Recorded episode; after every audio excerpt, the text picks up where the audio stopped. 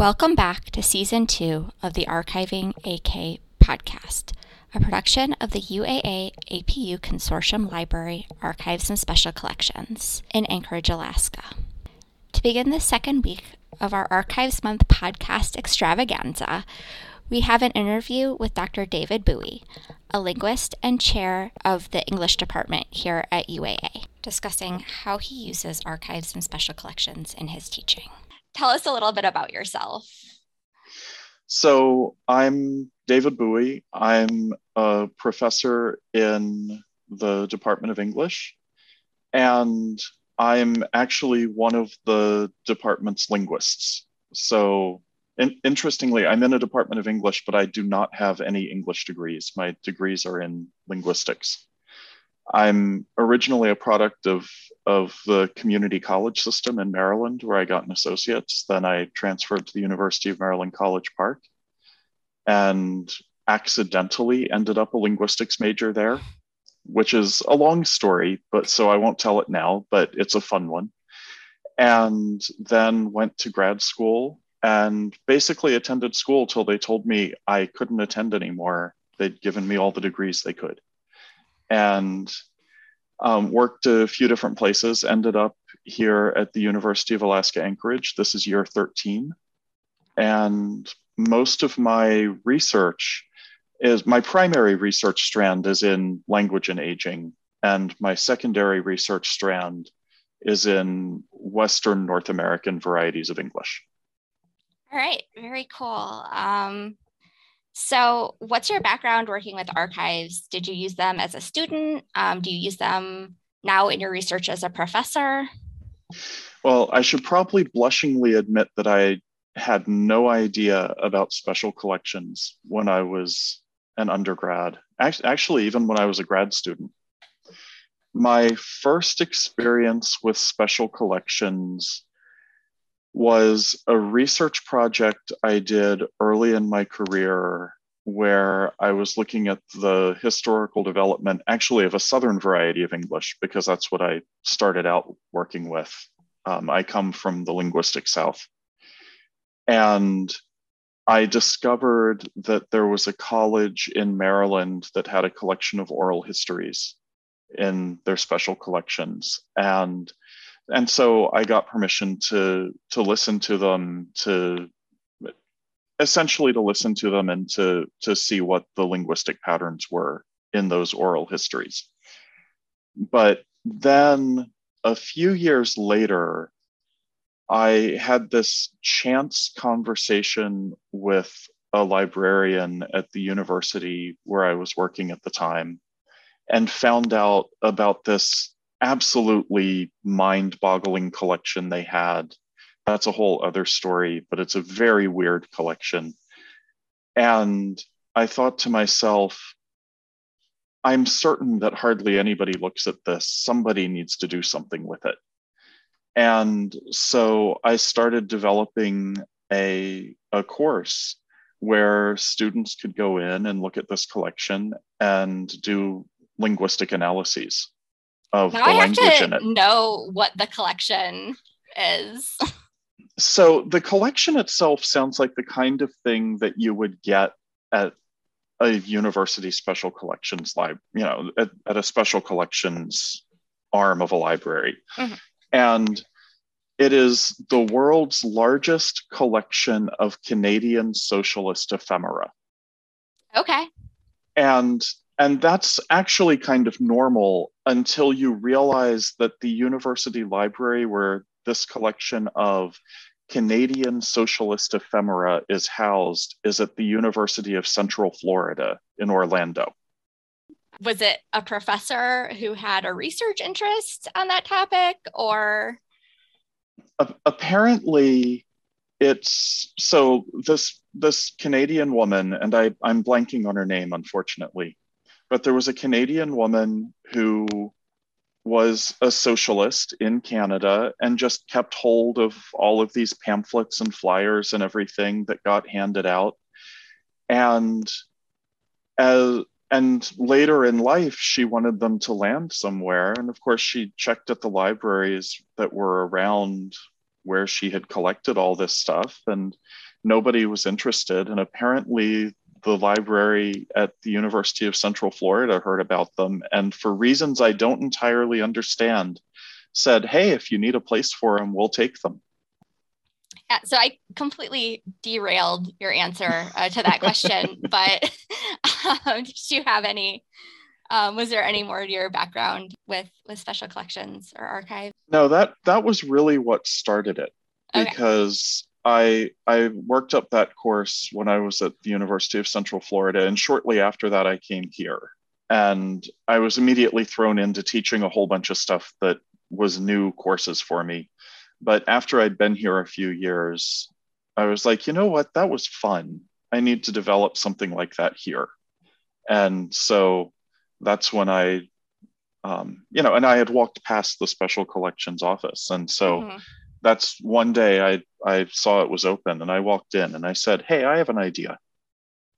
And so now for a few years, I've occasionally been working with y'all in special collections. Yeah, and we're so happy to to work with you on your classes.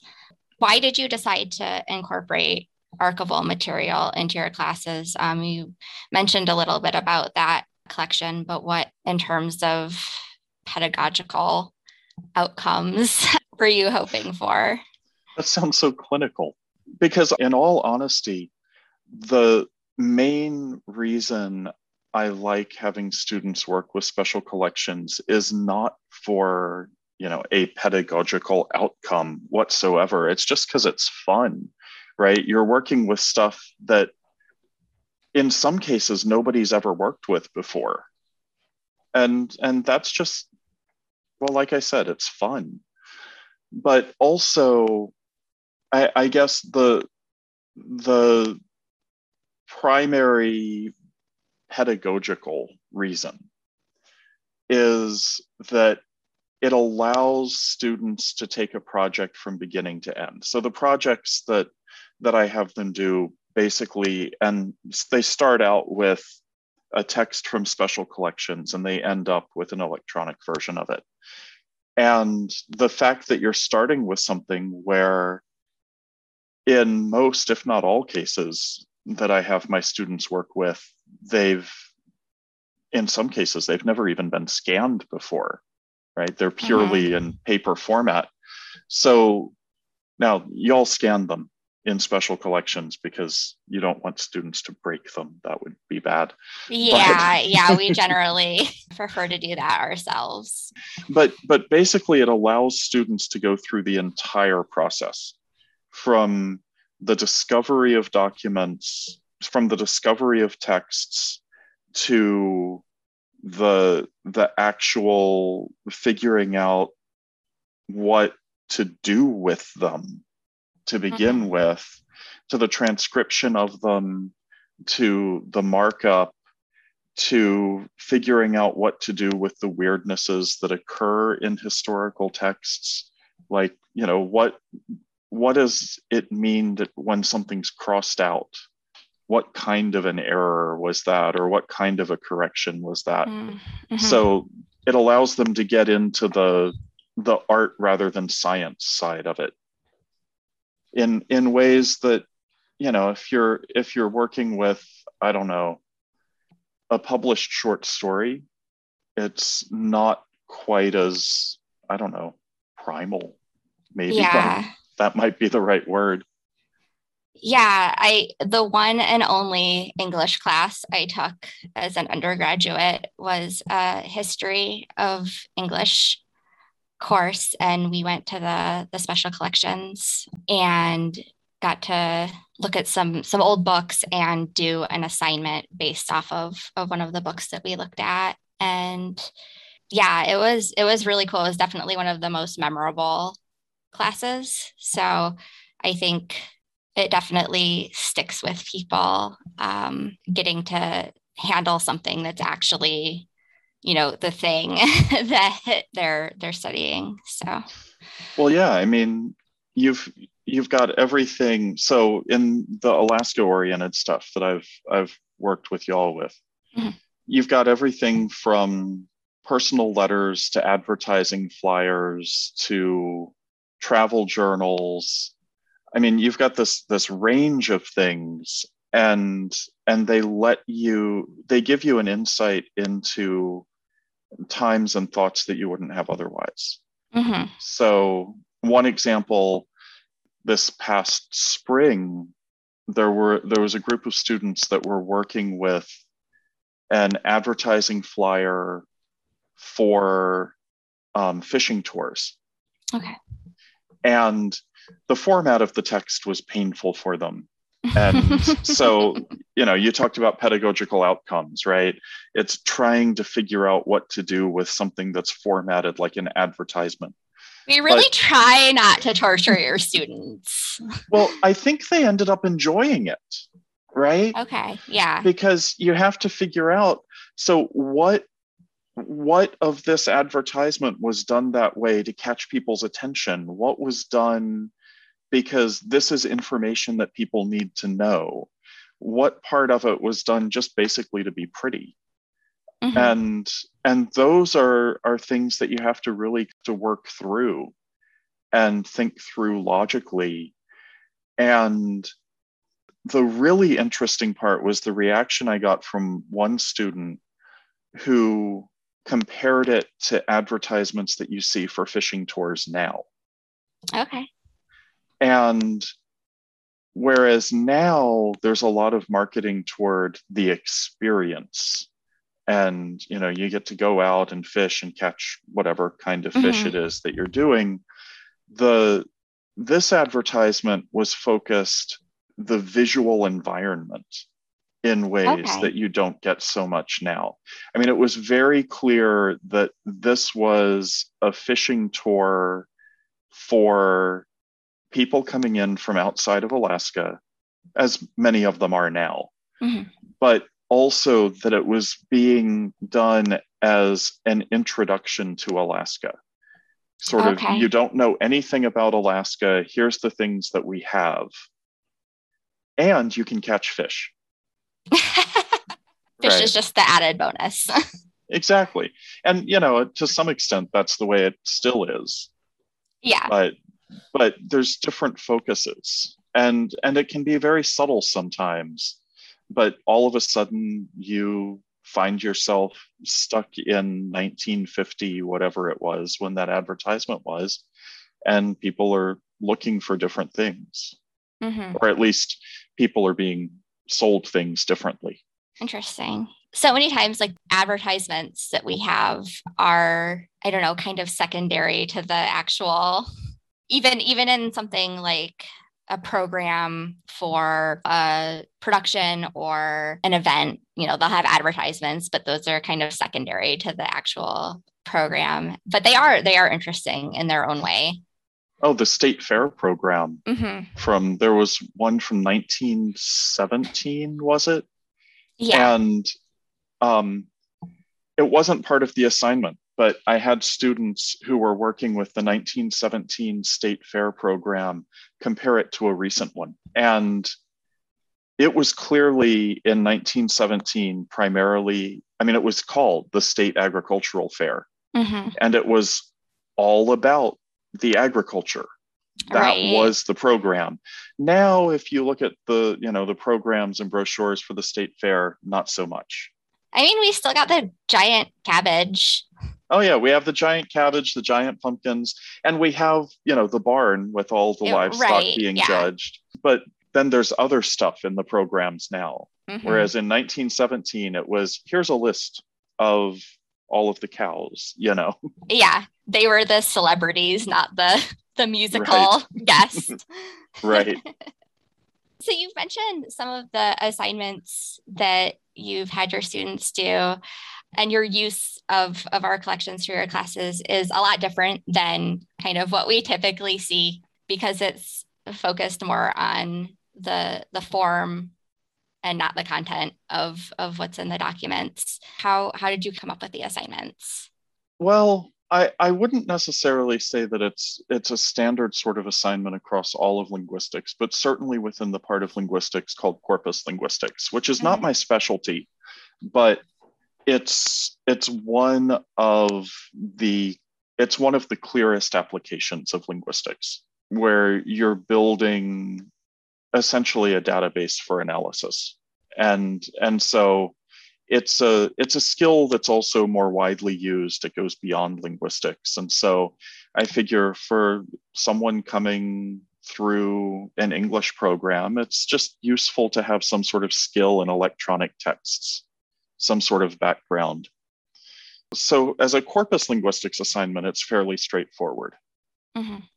um, i will i and i'm saying that as someone who actually never took a course as an undergrad or grad student in corpus linguistics.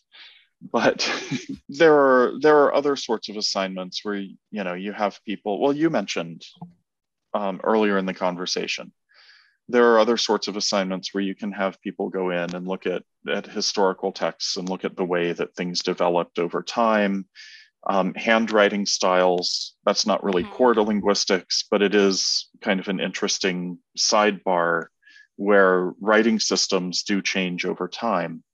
Mm-hmm. And so, if you have enough time depth, you can certainly get that. You can also use it if you're interested in more of the discourse side of things. You can look at the way people interact with others. So, you know, just sticking with the the Alaska documents theme, you can look at changes in the way certain things are portrayed over time. Or I know that in special collections here, you have a lot of documents relating to um, the history of oil exploration and extraction. Mm-hmm. Well, how is that portrayed, right? So if and and I'm purely guessing, this is without having looked at the texts but I'm going to guess that in the 1960s, that was presented much more as an unalloyed, absolutely unquestionable positive mm. compared to now. Mm-hmm. And you can get that from the language used in the discussions that you find in the texts. That kind of bridges the gap somewhat between the content and the the language. That's that's fascinating. I know we talked a little bit about why you uh, chose to work with special collections. Um, but what sorts of benefits do you see to working with with special collections, and how have you seen those benefits in your own classes?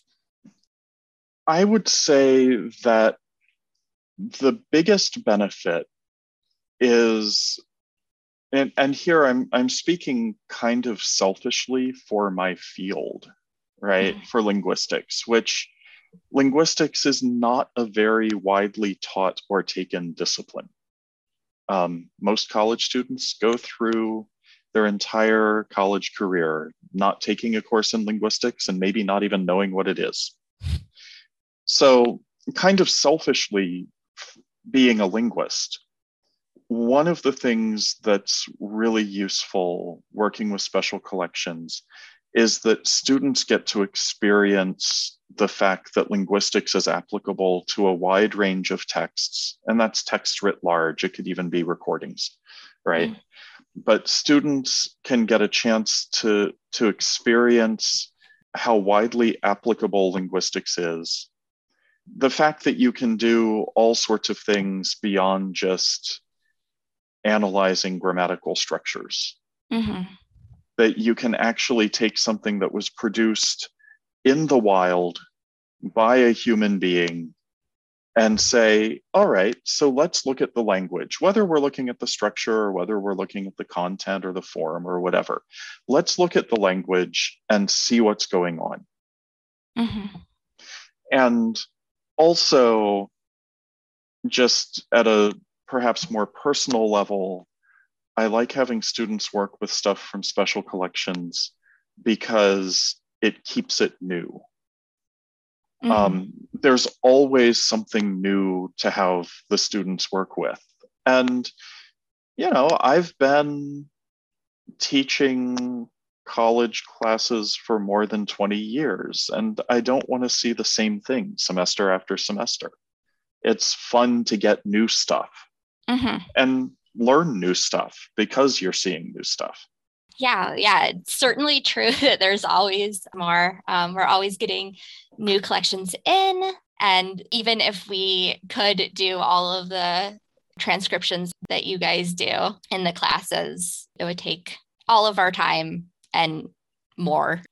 Yeah. Um, I mean, transcriptions take a lot of time. Mm-hmm. I there was a the, there was a professor now retired who I who I knew and and had many conversations with and he said that he had a challenge that he used to give beginning grad students in his program which was to create an absolutely perfect transcription in a single run through their choice of either a page of handwritten text or I forget how many minutes of audio. My goodness. And if they could if they could get a perfect transcription out in one hour, then he would give them a hundred dollars of his own cash. And he said over however many decades of his career, he never had to pay out. I think the audio would be impossible, at least for me. If you could, you only have a semester to, to do these assignments in. If if you could think up like the craziest, um, most interesting assignment for your students using special collections, what would it be and how would it be different from what you're already doing? Okay, so you forewarned me about this question I and did. I still haven't figured out an answer. I mean, um, you can just say I'm already I'm already doing it perfectly and Well, I'm not going to claim that even if I thought I was.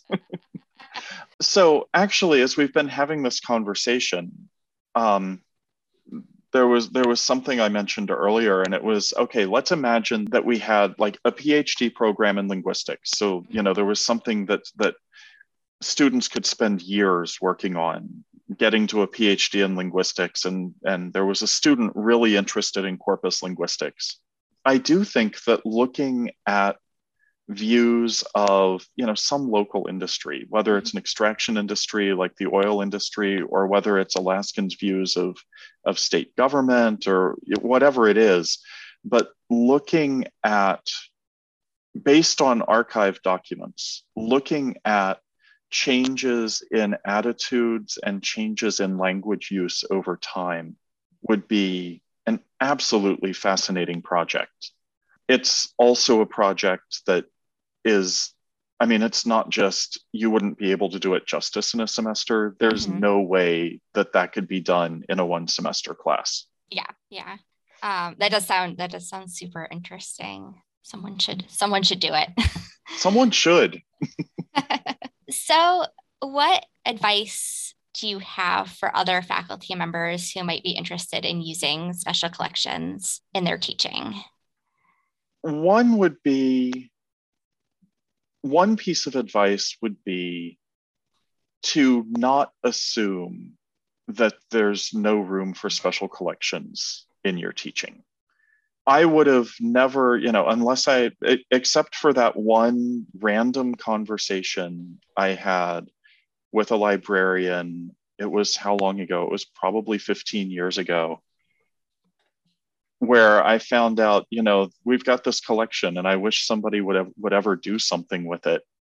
And I started thinking about it and realized, oh, maybe I can. You know, it had never occurred to me that I could use special collections for any of the kind of stuff that I do.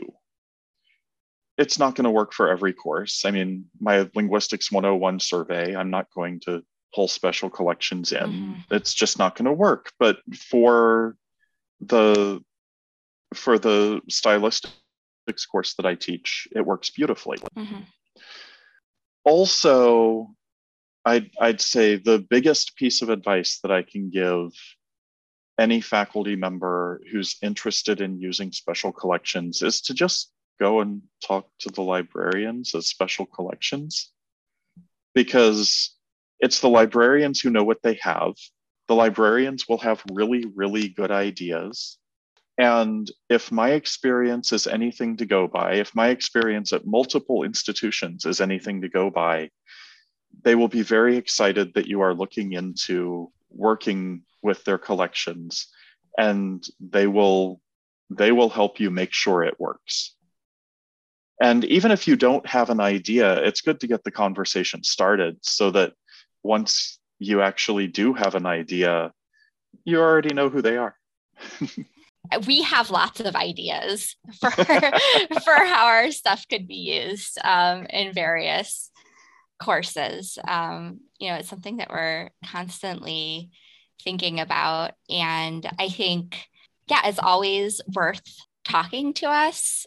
We have all sorts of different types of of material. Um, even for something that's more subject focused and not so much looking at texts themselves. We have so many different subjects reflected in our collections, even for things like a, a class that might be, you know, working with data sets um, those types of things we we have those types of materials i think there are so many so many ways we could be used people should just talk to us, even if it's just like getting historical photos from us for like lecture slides. Yeah, you know what? I hadn't thought of this in connection with special collections, but it is special collections. So, so my spouse is an engineer, and in one of their graduate classes, so a civil engineer, and in one of their graduate classes, they looked at changing land use patterns uh, in the town where the university was. And if my recollection is correct, those photos all came from special collections at the university library because they had a collection about the development of the local area. Yeah, we have not necessarily in one collection, but spread over multiple collections. We have aerial photos that were taken at various times. We do have specifically the university area have aerial photos of, of its development. And we have several collections of surveying records. Any any topic you can think of, we have we have stuff. Well, I think that's all the questions I had planned. Thank you for joining us it's been great having you on. We hope to work with you for future classes. Well, you've got me this coming spring, definitely. Yeah, yeah, we're looking forward to it. Thanks for listening. If you want even more Archiving AK, you can follow us on social media or subscribe on whatever podcast app you use. We'll be back on Friday with another episode.